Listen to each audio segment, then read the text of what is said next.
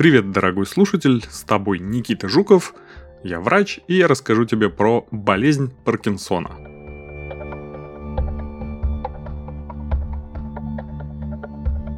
Впервые она была описана Джеймсом Паркинсоном в его уже классической монографии аж 1817 года.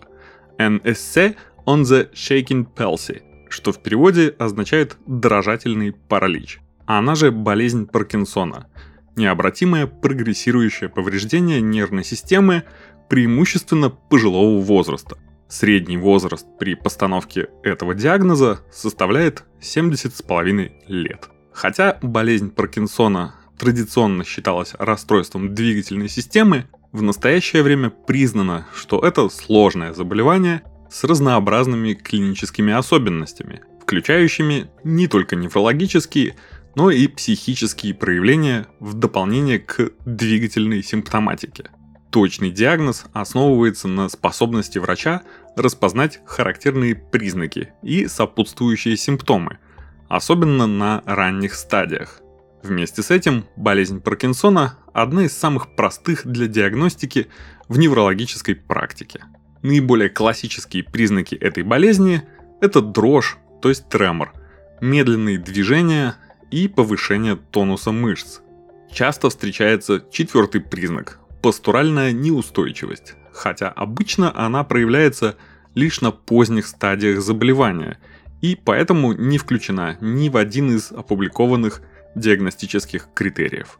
Тяжесть симптомов – это самостоятельный фактор прогноза смертности у таких пациентов. Чем хуже симптомы, тем выше смертность. Дрожь в руках или тремор обычно описывается как перекатывание пилюль. Это можно представить, будто вы держите капсулу лекарственного препарата между большим и указательным пальцами и перекатываете ее между этих пальцев туда-обратно. Еще это сравнивают с типичным жестом, когда берешь в пальцы щепотку соли и солишь еду, двигая большим пальцем и другими относительно друг друга. Это тремор покоя. Наиболее хорошо его видно, когда дрожащая часть тела расслабленно висит и не занята целенаправленной деятельностью. А при напряжении мышц тремор пропадает – эссенциальный тремор или рассеянный склероз обычно представлены иными дрожательными симптомами. Например, тремор действия, при котором тремор возникает при использовании пораженной конечности, а в расслабленном состоянии может снижаться. Поскольку паркинсонический тремор уменьшается при целенаправленных действиях, он обычно является наименее инвалидизирующим из всех классических проявлений. На ранних стадиях болезни Паркинсона дрожание чаще всего носит прерывистый характер и может быть незаметно для окружающих. Около половины пациентов с этим заболеванием сообщают об ощущении внутренней дрожи в конечностях или в теле, которые неразличимы визуально. Однако по мере прогрессирования заболевания тремор обычно становится очевидным. В клинических условиях тремор можно заметить, когда пациент расслаблен, а руки спокойно лежат на коленях. Если отвлечь пациента, попросив его выполнить умственные вычисления или добровольные повторяющиеся движения противоположной конечностью, то легкий тремор часто усиливается и может выявить скрытый тремор. Дрожание рук в состоянии покоя может проявляться только во время оценки походки. Второй частый симптом – брадикинезия. Это генерализованная, то есть общая, замедленность движений, которая присутствует в начале болезни Паркинсона примерно у 80% пациентов. Это, пожалуй, основная причина инвалидности при этом заболевании. И в конечном итоге она наблюдается почти у всех пациентов. Хотя это самый распространенный признак, это также самый сложный симптом для описания пациентами – Слабость, дискоординация, мышечная усталость или даже быстрая утомляемость мышц. Примерно так описывают пациенты снижение способности начать волевые движения. На руках брадикинезия обычно начинается со снижения ловкости пальцев. Пациенты часто жалуются на трудности при выполнении простых задач, таких как застегивание одежды, завязывание шнурков – двойной щелчок компьютерной мышкой, набор текста или доставание монет из кармана или кошелька. В ногах распространены жалобы при ходьбе, подволакивание ног, укороченные шаркающие шаги и ощущение неустойчивости. Это могут быть комплексные сложные жалобы, вроде трудностей при вставании со стула или при выходе из машины, застывание походки и фестинация.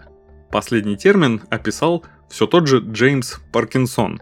Он определил фестинацию как непреодолимый импульс делать гораздо более быстрые и короткие шаги, и тем самым невольно переходить на своеобразный бег. Ближайший русскоязычный синоним – это семенящая походка, то есть прогрессирующее укорочение и ускорение шагов после того, как больной наконец начал идти.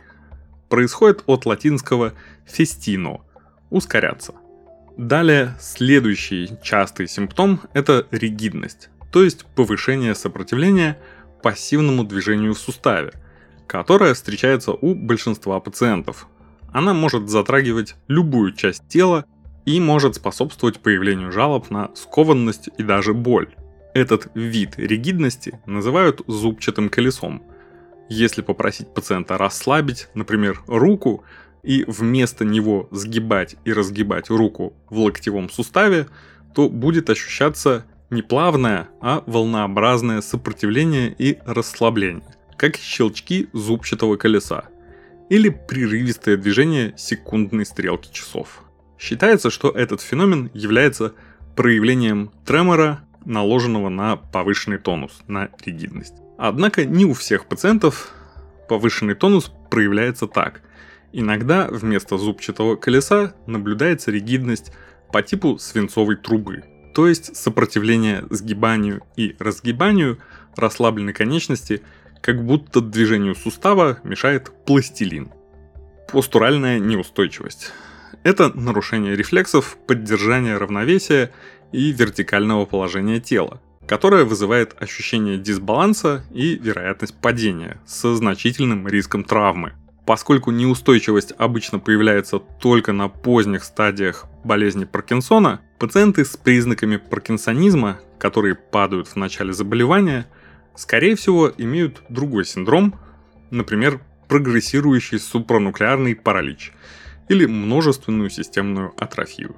Характерную неустойчивость можно выявить, если встать позади пациента и сильно потянуть его за плечи, люди с нормальными рефлексами поддержания тела, то есть удержания баланса, постуральные рефлексы, способны сохранять равновесие и делать шаг назад. Это называется ретропульсия, не более чем на один шаг. Человек с болезнью Паркинсона и постуральной нестабильностью может упасть назад или хотя бы сделает несколько шагов назад. Когда такие рефлексы утрачиваются полностью – Пациенты обычно нуждаются в инвалидном кресле для безопасного передвижения.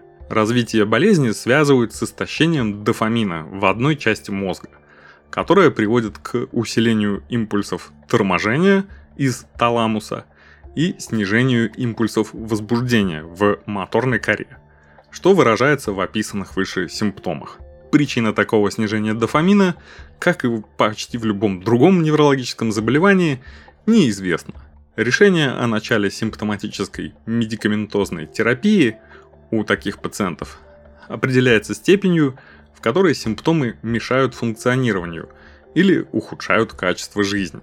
Пациенты с очень легкими признаками болезни не обязательно нуждаются в противопаркинсонической терапии, если симптомы не мешают качеству жизни и они предпочитают избегать побочных эффектов лекарств. Пациенты в такой ситуации могут быть направлены на клинические испытания нейропротекторной терапии нового поколения, в которые часто включаются пациенты, еще не начавшие дофаминергическую терапию.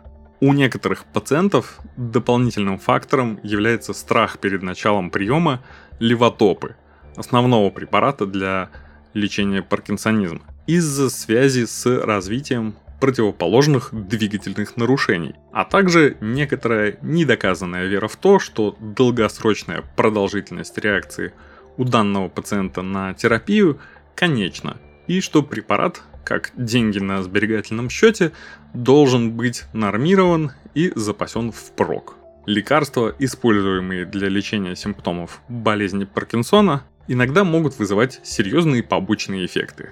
По этой причине люди часто начинают принимать их только после того, как симптомы начинают их действительно беспокоить. У такого пациента текущее понимание двигательных нарушений должно обсуждаться во время начала терапии, чтобы избежать развития инвалидности и снижения качества жизни. Существует несколько лекарственных средств, которые могут значительно улучшить симптомы болезни Паркинсона, но на данный момент ни одно лекарство не может вылечить эту болезнь. А самая главная серьезная проблема – не двигательные нарушения – это постепенное развитие деменции на фоне прогрессирования болезни, то есть снижение интеллектуальных и когнитивных функций. Желаю вам подальше и подольше держаться от деменции, без разницы какого генеза, хоть от Паркинсона, хоть от Альцгеймера. Всего хорошего и до новых встреч!